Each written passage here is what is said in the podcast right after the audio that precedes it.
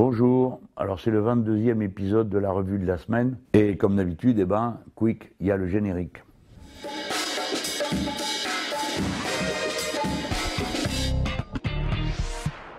Bon, ça sera euh, un numéro de la revue de la semaine euh, d'un homme euh, un peu fatigué parce qu'on a vraiment eu un emploi du temps absolument plein comme un œuf depuis vendredi dernier avec la marche du 18 mars, l'émission de TF1.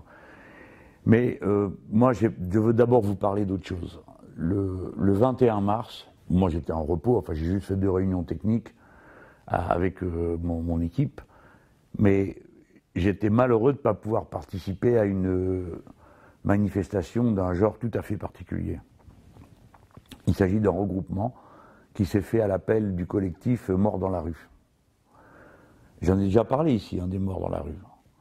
L'année dernière, on en a recensé plus de 500. En réalité, tout le monde est d'accord pour dire qu'il y en a beaucoup plus. Parce que, en vérité, on ne meurt pas forcément dans la rue quand on est dans la rue. Euh, on peut, euh, une fois ou l'autre, mourir aux urgences ou, euh, ou mourir dans un centre d'hébergement. En fait, personne ne meurt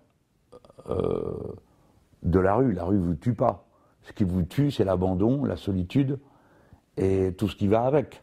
Le fait que vous ne vous soignez plus, le fait que. Bref, plein de choses vous tuent plus vite qu'ailleurs. Et en général, les gens euh, meurent en moyenne euh, à 39 ans. En moyenne, hein. vous allez voir que c'est pas la moyenne, c'est la moyenne, c'est-à-dire presque 30 ans de moins que la, durée de vie moyenne d'un Français. Et sur les 500, euh, il y avait 46 femmes et 11 mômes, c'est-à-dire 11 mineurs dont un bon nombre avait moins de 5 ans. Tout ça, ça se passe dans la cinquième puissance du monde. D'accord? Et je trouve formidable cette, association euh, collective des morts dans la rue parce que, si vous voulez, euh, c'est une association qui, d'abord, alerte et, deuxièmement, euh, rend ce minimum de dignité à quelqu'un que son nom soit cité une dernière fois, comme euh, c'est le cas pour, euh, pour tous les autres, euh, lorsque on, on, les mène en terre ou à être euh, incinérés. Et le journal La Croix a fait un truc formidable. Il a publié deux pages, quand même dans un, dans un quotidien, c'est pas rien de consacrer deux pages. Deux pages à la liste des morts. Les morts dans la rue. Et c'est en partant de cette liste que, à mon tour, je vais me prêter à l'exercice qui a été fait sur place pendant la manif, qui est de lire euh, le nom, euh, l'âge et le lieu où la personne a été retrouvée morte. Alors là, Jeannette, 61 ans, le 6 janvier à Paris dans le 12e. Marc, 34 ans, le 9 février à Cannes un bébé de trois semaines. Un bébé de trois semaines. Le 17 février à Bondy. Sylvie, 50 ans. Le 15 avril à Goussainville. Un homme non identifié. Environ 70 ans. Le 15 avril à Villeurbanne. Une enfant, le 20 avril à Paris 14e. David, 40 ans, le 1er mai à Strasbourg. Madani, 70 ans, le 2 mai à Henry. Claude, 73 ans, le 17 mai à Rouen. Bianca, 76 ans, le 25 mai. Jean-Pierre, 68 ans, le 26 mai, à Vigneux de Bretagne. Abbas, 45 ans, le 1er juin à Aubonne. Piotr, 52 ans, le 8 juin à Saint-Maurice. Un homme non identifié, 45 ans, probablement le 11 juin, à Marseille. Sophie, 35 ans, le 20 juin, à Paris dans le 13e. Marie-Rose, Marie-Rose, 96 ans, le 27 juillet à Marseille. Moubarak, 34 ans, le 27 juillet à Calais. Jimmy, 30 ans, le 11 août à La Rochelle. Un homme, 72 ans, le 12 août à Strasbourg.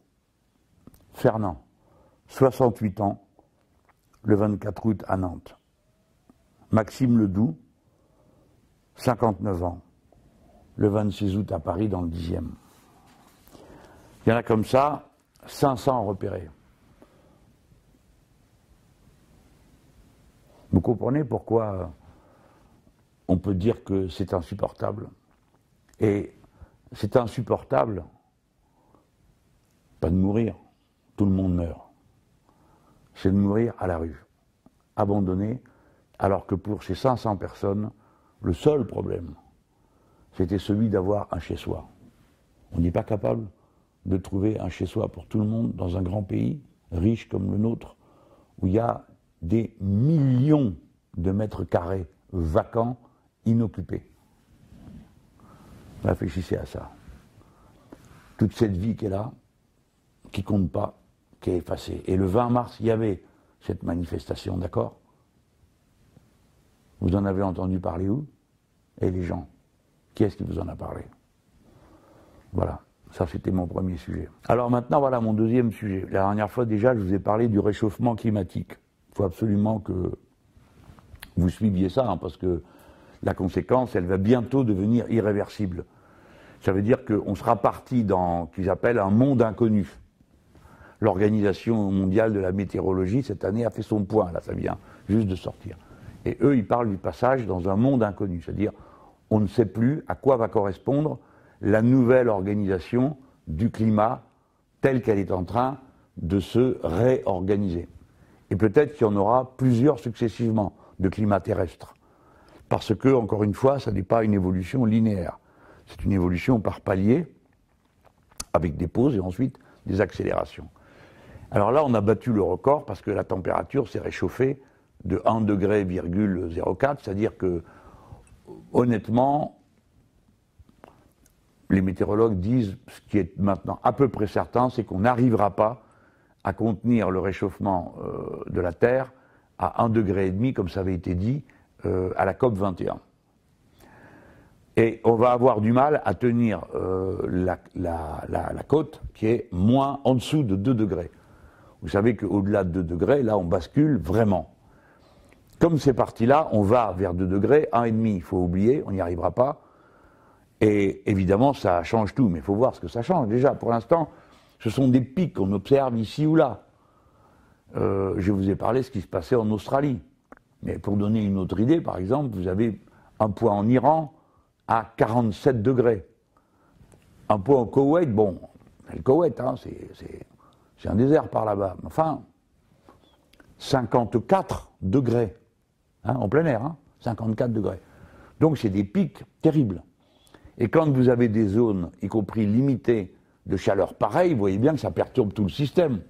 Bon, c'est clair, si vous aviez quelque part dans une, dans une pièce, vous avez un foyer très chaud, bah, ça réchauffe toute la pièce, ça perturbe toute l'ambiance partout. Voilà, c'est pareil. Sauf que ça le fait à l'intérieur d'un système en mouvement qui est le climat. Et donc voilà pourquoi vous devez bien comprendre que si on veut faire autre chose que pleurnicher euh, ou euh, s'alarmer et se tirer les cheveux, euh, il faut faire quelque chose de concret. Et ce quelque chose de concret, c'est changer le système de production d'échange et de consommation. Vous ne pourrez pas y échapper. Donc mieux vaut commencer maintenant, dans l'ordre, de manière méthodique, et se préparer à la suite. Parce que ne rien faire ou continuer à papoter comme on est en train de le faire, ou écouter euh, des gens bornés comme M. Trump qui ne croient même pas à la réalité de cette situation, c'est se mettre euh, tous en danger. Et pendant ce temps, euh, comme les surfaces de glace n'ont pas été récupérées, comme il y a un réchauffement général, vous observez dans la mer un dépérissement des espèces qui y vivent, une acidification de l'eau. Et ça, c'est la vraie cata, parce que 85% de la biodiversité est inconnue. On ne sait pas ce qu'il y a là, dans la mer. Et ça représente une quantité considérable euh, de la biosphère totale. Et puis, euh, l'autre conséquence, c'est que l'eau monte. Elle est montée euh, plus vite là en un seul coup que en 20 ans. Donc, si l'eau monte, ça veut dire que toutes les zones côtières se retrouvent dans une situation différente. Et les installations dangereuses qui sont au bord de la mer, elles aussi, sont dans une situation différente. Parce que si l'eau monte et que le climat se détraque, donc vous avez des tempêtes. Les tempêtes combinées à l'eau, ça vous donne des creux dans l'eau. Pourquoi je vous parle de tout ça? Parce que je vous rappelle que c'est ce qui a failli se passer à la centrale de Blaye, centrale nucléaire de Blaye, qui est dans l'estuaire de la Gironde en 1999, où la combinaison entre la force du vent, les creux et euh, la montée de l'eau, à ce moment-là, euh, bah, a mis la centrale nucléaire en danger. C'est à 50 km de Bordeaux. Hein. Bon. Et vous avez entendu comme moi au débat, euh, les messieurs dames, très contents d'eux-mêmes, sur le nucléaire, oui, oui, pas de problème, bien sûr. Ils prennent tous des airs importants, jusqu'à vous dire que comme c'est neutre en CO2, ça ne contribue pas au changement climatique. Hein. Voilà, plus bête, tu meurs. c'est aussi simple que ça. Moi, j'ai montré du doigt, j'aurais peut-être pas dû montrer du doigt, mais j'ai dit à M. Fillon, hein, attention là, là il y a une image qui va être à l'INA. Vous êtes là tous en train de dire bravo, c'est très bien, il faut continuer. C'est ce qu'ils ont dit. Hein. Là, pendant le prochain mandat, il y a 18 réacteurs qui arrivent à 40 ans. Alors, on a beaucoup parlé de ce que ça coûte de les remettre à flot pour qu'ils durent encore. Ça coûte beaucoup, 100 milliards. Moi, je ne suis pas pour faire ça. Mais ce n'est pas ça le plus important. Le plus important, c'est que ces gens-là disent on va continuer. On va continuer à le faire. Donc, il faut bien réfléchir. Hein. Si vous avez au moins une raison euh, d'aller voter, c'est tâcher d'aller voter pour des gens qui veulent arrêter ça. En l'occurrence, il n'y en a pas beaucoup. Hein. Mais ce n'était pas le sujet essentiel de mon point que de vous dire pour qui voter, parce que si vous regardez, pour qui il faut voter, parce que si vous regardez cette émission, c'est que déjà vous avez une idée sur la question. Alors je voudrais maintenant attirer votre attention sur euh, un appel qui a été lancé par euh, Nicolas Hulot et 80 euh, ONG de solidarité à des titres divers pour la solidarité justement. Et cet appel, moi je le ressens très fort parce que il met le, focus sur le fait que, comme le dit Hulot, la majorité des crises que nous vivons ont pour origine un déficit de solidarité. C'est un peu joliment dire, euh, pour dire que certains ne se préoccupent que d'eux-mêmes et détruisent tout autour d'eux, aussi bien la planète que les êtres humains. Et euh, parmi ces déficits de solidarité, comme dit euh, Nicolas Hulot, il y a euh, évidemment la fraude fiscale. Et ça m'a plu que Hulot rappelle que ça représente euh, davantage que le déficit du budget de l'État, hein, comme je l'ai dit l'autre soir à l'émission sur TF1. C'est pas rien la fraude fiscale, c'est pas rien. Hein. Euh, sans fraude fiscale, ça veut dire par exemple que l'année dernière, il n'y aurait pas eu de, dette de l'État. Hein.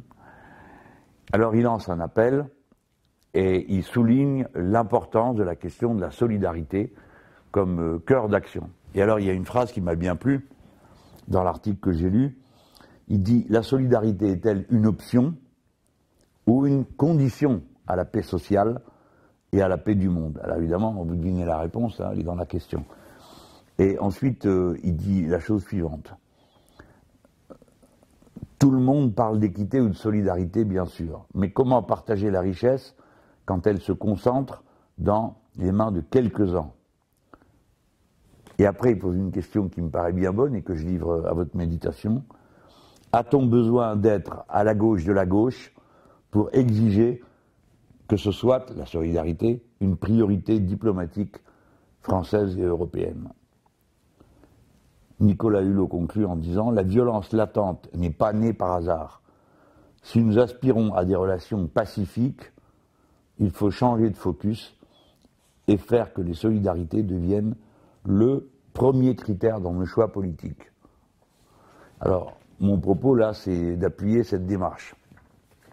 Vous pouvez le faire en signant euh, cette pétition, elle est en ligne euh, sur le site www.appel-des solidarités et vous pouvez aussi le faire euh, gratuitement au 32 32 1 et vous tapez le SMS présent. Mais je vais quand même le dire. Si vous voulez que ça soit une priorité, la norme qui organise le programme politique, hein, vous allez avoir des élections bientôt, bah, c'est le moment ou jamais euh, de tâcher de mettre des votes en conformité avec les appels consignes. Parce que qui propose d'en faire un axe qui organise tout son programme, la solidarité, eh bien c'est moi. Et c'est le programme L'avenir en commun. Si ça s'appelle L'avenir en commun, c'est bien parce qu'il s'agit de le vivre tous. Et que si vous laissez euh, le monde se détruire comme c'est euh, le cas aujourd'hui, eh bien, il n'y aura plus de la place pour personne. Même les puissants d'aujourd'hui et toute leur richesse accumulée ne leur servira à rien au moment où tout se détraquera. Bon, la campagne, euh, il faut que j'en dise un mot quand même, sinon vous allez trouver un peu lunaire mon émission. bon, depuis la dernière fois que j'ai parlé devant vous, il s'est produit deux événements qui ont marqué la campagne, c'est un véritable tournant. Bon, le 17 mars le soir et donc le 18, il y a eu la liste définitive des candidats connus. Donc maintenant, le, tableau est connu, va être connu de tout le monde, le temps qu'on réalise, qu'on connaisse les noms et tout ça. Et on est complètement sorti, si vous voulez bien vous en rendre compte, de la phase d'incertitude. Parce que depuis un an, moi ça fait un an que je suis en campagne, j'ai bien fait, hein, pour bien enraciner ce qu'on faisait, avec euh, des gens bien conscients, euh, bon, mais depuis un an, tous les autres, ils vivent dans l'incertitude. Hein, alors d'abord, c'était est-ce qu'il y aurait des primaires ou pas? Puis, il y a eu la primaire de la droite, lequel c'est qui va gagner On nous a annoncé pendant hmm, un an, comme ça, hein, que ça y est, c'était réglé, c'était évident, euh, ça serait un duel Juppé-Le Pen, forcément, hein, et c'est M. Juppé qui le gagnait, donc à quoi bon euh, voter ou faire quoi que ce soit d'autre Il fallait vite, tout de suite, faire Juppé. Ah, patatras, pas Juppé qui est sorti en attendant, c'était l'incertitude. Ensuite, ça a été est-ce qu'il y aurait une primaire de toute la gauche? Euh, Bon, évidemment, très rapidement, il n'y en a plus.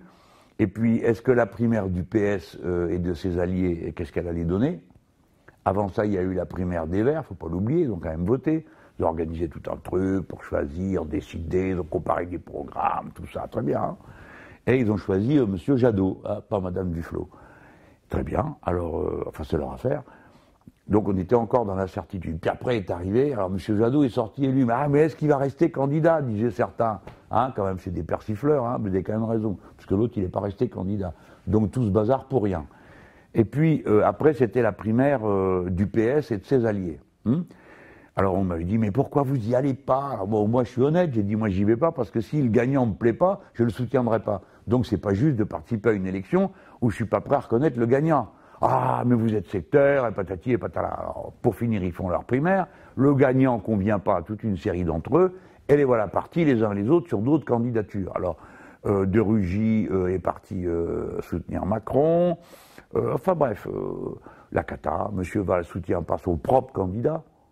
Et c'est pas seulement qu'il le soutient pas, ça à la limite, il aurait comme il avait dit, rentrer chez lui et puis faire la sieste jusqu'à la fin des élections. Non, non, il veut même pas le parrainer. C'est quand même plus fort que tout, ça.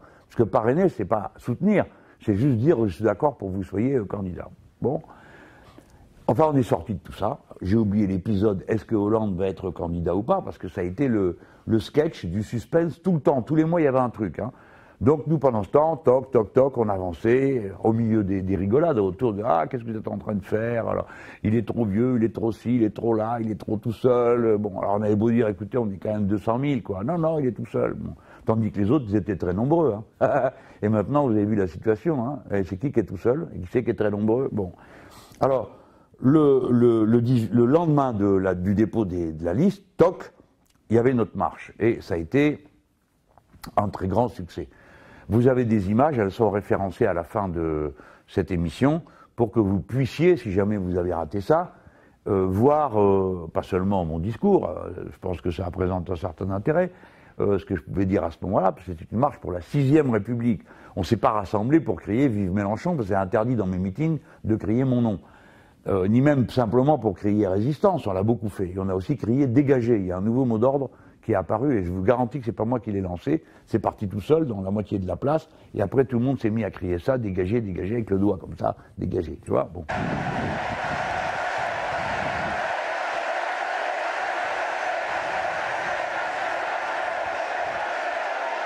Comme les Tunisiens. Euh, c'était une marche pour la sixième République. Et vous savez, euh, bon, les, commentaires et les coups d'œil sont toujours très superficiels, mais il faut regarder parce que euh, c'est pas n'importe quoi qui s'est rassemblé là. Tous ces gens rassemblés, ils étaient très politisés, au sens, mais pas politisés genre j'appartiens à un parti et, je viens avec réclamer pour, mon parti, mais politisés au sens des idées.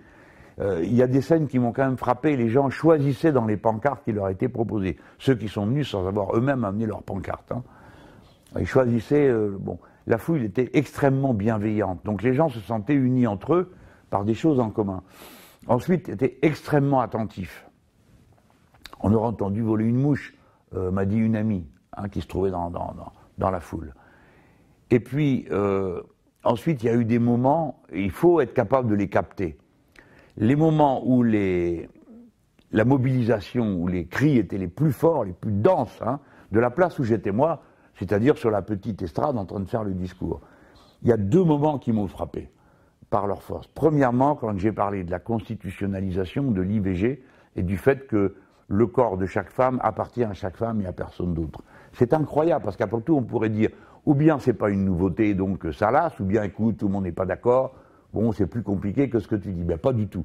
Dans cette foule-là, c'était clair, c'est le rugissement le plus fort qu'il y a eu. Il est donc temps d'inscrire dans la Constitution le droit à l'avortement, car le corps de chaque femme, car le corps de chaque femme lui appartient absolument et exclusivement. Et il y en a eu un deuxième parmi d'autres, hein. mais ce deuxième, il m'a frappé c'est quand j'ai dit euh, les animaux ne sont pas des choses. Et sans doute faudra-t-il aussi proclamer comme une règle pour toujours, comme une preuve de notre amélioration collective, la règle que les animaux ne sont pas des choses.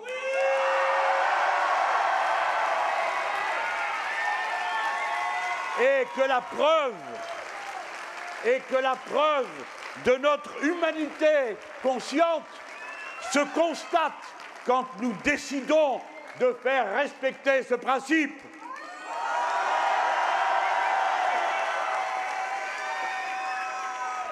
Bah, d'habitude, dans une manifestation euh, euh, progressiste, on ne parle pas des animaux. C'est la première fois. C'est la première fois que vous avez un homme public dans une campagne euh, présidentielle, la plus importante de notre pays, qui parle de la souffrance des animaux, que les animaux ne sont pas des choses, et que vous avez une foule qui marque son accord avec ça. Hein.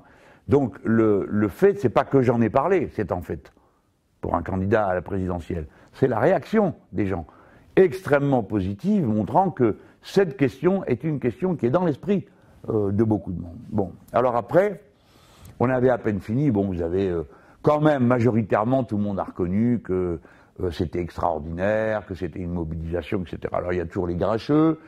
Tel journal qui dit vous étiez plutôt 80 000 que 130 000. Alors écoutez, cela, c'est vraiment... On peut plus rien, quoi. On, on avait réuni les journalistes avant. On leur a dit, écoutez, nous, on va donner un chiffre, mais vérifiez vous-même. On leur a donné une application sur Internet pour calculer les participations des gens. Donc c'est pas dur c'est une photo satellite qui vous délimite l'espace, qui vous dit combien il y a de mètres carrés, et à partir de là, vous savez combien il y a de gens en fonction du nombre de gens par mètre carré. Nous, on était au maximum, c'est-à-dire 4 personnes par mètre carré. Si vous ne le croyez pas, vous n'avez qu'à regarder les images. En fait, on s'en fout, mais j'en parle parce que ça m'amuse de les prendre en défaut et de vous montrer quel genre de gros feignants c'est, même quand vous leur donnez l'application, même quand vous leur dites comment calculer eux-mêmes, faut quand même qu'ils viennent jeter du fiel et dire non, non, non, c'est pas tout à fait ça, il n'y en avait pas 130 000, il y en avait 129 285, vous voyez le genre, quoi. Alors, ce qui m'a surpris, fait de la peine, c'est dans le canard enchaîné aussi. Ils disent la place est aux trois quarts pleine. Oh, oh, oh, oh, oh. Vous voulez regarder les images? Allez les regarder. Vous allez voir c'est aux trois quarts pleine. Les copains étaient tellement contents qu'ils ont filmé le remplissage et le, et le vidage de la place. Bon, c'était extraordinaire. Voilà, point. On est reparti de là, c'était très joyeux. Pourtant, j'aime vous dire que ça pensait avec ce petit vent frais là qui avait très joyeux, très, très fort. Moi, j'ai rechargé la batterie d'une manière extraordinaire, heureusement, parce qu'après, il y avait le débat euh, sur TF1 le 20 mars. Bon, tout a été dit sur le débat, j'y reviens pas. Moi, je vous raconte euh, une ou deux anecdotes comme ça. Ça a duré trois heures et demie, vous vous rendez pas compte, les gens. Bon, on dit, ah oui, c'était long. Non, non, non, il faut rester trois heures et demie debout. Trois heures et demie debout, euh, et sur la ligne de feu, quoi. Hein. C'est pas à trois heures et demie pendant lesquelles vous endormez pendant 10-15 minutes. Non, parce que vous guettez votre temps de parole. Si vous en avez trop fait, il faut attendre un peu pour retrouver un peu de souplesse. Il y avait 15 thèmes prévus, les gens. 15 thèmes. Et pour chaque thème, vous aviez une minute et demie. Bon. Donc vous imaginez ce, que, ce qui s'est passé avant. Pour apprendre tout ça, bien. Parce que la difficulté, c'est pas qu'est-ce qu'on a à dire, c'est de le dire en une minute et demie. Bon, alors par exemple, moi je parle d'éducation, et bon, j'ai dit ce que j'avais à dire.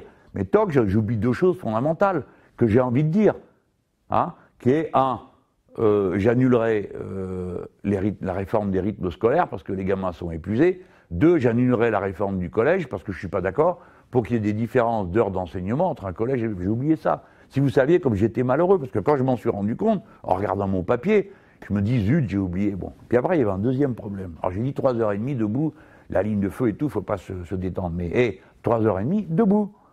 Donc, ceux qui ne sont pas rusés comme moi, ils ne savent pas qu'il faut bouger. Pas parce que je suis agité, regardez les images. Vous me voyez, j'arrête pas.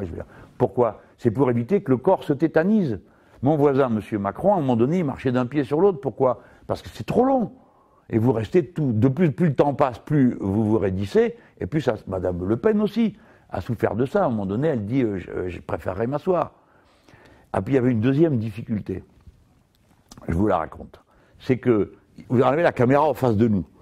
Et en face de vous, vous n'avez pas des amis, ni même un public neutre. Vous avez un public, euh, on va dire les choses comme elles sont, hostile.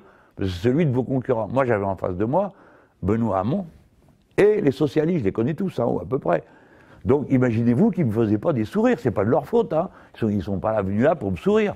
Mais donc vous, regardez la caméra et vous voyez en même temps 40 personnes qui vous tirent la tête. Bon, c'était pareil pour les autres, parce que Hamon, il regardait de mon côté, Hein, bon, je sais pas si mes copains souriaient ou pas, je voyais pas, c'est dans mon dos. Mais c'est pareil pour les autres. Bref, vous avez en face de vous un groupe de 40 personnes qui vous est pas favorable. Je vous dis pas la pression que ça vous met. Hein. Après, bon, moi, mes bandits là, euh, pas une cravate, enfin bon, bref. Moi, j'avais en face de moi, et de tous les côtés, que des faces de pierre avec la tenue du dimanche, hein, euh, et, la cravate. Moi aussi, j'avais mis la cravate, on ne peut pas discuter ça. Mais c'est pour dire, voilà, ça, c'est des petites choses qu'on ne sait pas sur ce qui s'est passé. Il paraît que M. Fillon se faisait euh, coacher, comme on dit, recevoir des consignes avec son téléphone. Alors ça, c'est vraiment une histoire de fou, c'est le truc à pas faire. Hein. Pour vous faire mettre la pression, il n'y a rien de tel que d'avoir quelqu'un qui vous parle en même temps dans votre téléphone ou dans une oreillette. vous savez, moi, j'ai coupé la télé. À partir de dimanche jusqu'à lundi le soir où je suis arrivé dans la salle, donc pour me mettre la pression, zéro. J'ai rien regardé. Parce qu'au pied de ma permanence, il y a eu des pauvres journalistes, toute la journée ils étaient là. Je ne sais pas ce qu'ils ont raconté, puisqu'il n'y a rien passé. Peut-être qu'ils ont vu des gens rentrer et sortir, et leur poser des questions. Bon, alors apparemment, bon, euh, ça s'est pas trop mal passé pour moi, dans la perception que vous en avez eue. Je préfère vous dire que moi, je ne pouvais pas me rendre compte au moment où ça avait lieu. Et pour nous, ça a donné des résultats absolument extraordinaires, parce que en 48 heures, on a récolté 30 000 signatures supplémentaires euh, j'appuie euh, la candidature de Jean-Luc Mélenchon. C'est-à-dire sur le site euh, JLM 2017.fr, 30 000 personnes nous ont rejoints. Et puis, tous les autres comptes ont éclaté. Donc, du coup, nous voilà à 700 000 sur ma page Facebook, nous voilà à 1 million sur mon compte Twitter, et ainsi de suite. Alors, mais c'est en quelques heures. Hein. Par le compte Twitter, c'est 25 000 d'un coup en l'espace de, de 24 heures. Bon, alors euh, tout ça, ça vous montre de quel côté les choses vont. Hein. Euh, la force va à la force, et moi je vous demande d'aider là. Si vous trouvez que c'est bien, que ça mérite d'être aidé, bah, vous mettez des pouces bleus sur cette euh, vidéo, et puis vous signez si vous avez oublié de le faire. Euh, bon, et puis vous prenez vos autres dispositions. Vraiment, je vous demande d'aller faire un tour sur le site. Si vous voulez connaître le programme, il est sur le site, mais aussi sur un site dédié spécial euh, qui s'appelle L'avenir en commun, où là vous avez toutes les entrées, bon, une merveille qui a été faite par, euh, par quelqu'un. Et puis surtout, il y a les procurations, vous n'allez pas attendre la dernière minute pour vous dire Ah ben zut, je suis pas là le jour du vote, comment je vais faire? Eh bien, il faut faire une procuration. Donc nous, on a installé sur la plateforme un système de procuration. C'est-à-dire, vous vous inscrivez et quelqu'un va se proposer dans votre coin pour aller voter pour vous. Donc il est là pour faire votre procuration. Évidemment que celui qui va aller voter pour vous, c'est qu'il va voter pour moi, hein. sinon c'est pas la peine. Hein. Pas la peine de demander une procuration à quelqu'un qui vote pour moi pour aller voter Fillon, il le fera pas. Hein. C'est pas la peine d'essayer. Hein. Bon. Alors entre-temps, euh, bon, j'ai gagné un point euh, dans les sondages. Puis je pense que ça va s'améliorer encore dans le reste de la semaine. Donc on peut dire que pour moi, le tournant de campagne, qui est le dépôt de la liste des candidatures, nous, place en bonne position. Et ce qui vraiment me fait plus plaisir que tout le reste, c'est le nombre de gens, euh, 20 000 comme ça, ou 30 000, qui sont venus sur la plateforme voir le programme, le regarder. Parce que je vous le redis, nous n'essayons, nous faisons un vote d'adhésion. Et on n'est pas en train de rattrouper euh, le fan club euh, d'une rockstar. Hein. On est en train de construire une force citoyenne cohérente et consciente. Parce que moi, je crois que je peux gagner. Hein. Et si c'est le cas, il faut bien suivre le mode d'emploi. Le mode d'emploi de mon programme, depuis le début, je le dis, c'est pas une personne qui, depuis l'Élysée, va changer le pays. C'est une personne qui, parce qu'elle a gagné politiquement, va, avec l'implication populaire des gens dans la suite des événements, changer le pays. Hein. On ne peut pas faire le programme que j'ai en comptant que tout va se régler depuis le dessus. Non, ça c'est absolument impossible. Bon voilà, j'ai assez parlé pour cette fois-ci. Entre-temps, j'ai sorti un livre qui s'appelle De la vertu, le voici. Euh, c'est pas mal. Il a été fait en, interview avec quelqu'un qui est très fort, qui est la journaliste Cécile Amar. Comme j'avais fait le précédent bouquin avec Marc Andevel, qui est un très bon journaliste également, Le choix de l'insoumission, bah, j'ai pris maintenant le goût de, de faire ça. Surtout que j'ai pas le temps d'écrire moi-même. Alors donc je relis après l'interview, chaque, chaque morceau, je corrige, je change. Bon, c'est un livre, hein, c'est pas une interview. mais ça donne quelque chose qui, en principe, est un peu plus facile à lire. Bon, c'est un peu philo, hein. Bon, ça s'appelle De la vertu. Mais euh, c'est concret parce que ça reprend plein, plein d'aspects du programme, mais ça vous le remet dans une autre perspective, perspective de la vertu. Voilà, merci mes amis, à bientôt. On est maintenant à 30 jours euh, du premier tour de l'élection. 30 jours, 31 jours euh, de, de l'élection. Le 18 mars a été euh, la Pâque républicaine. Hein. Euh, trois jours après, c'était le printemps. Bon augure.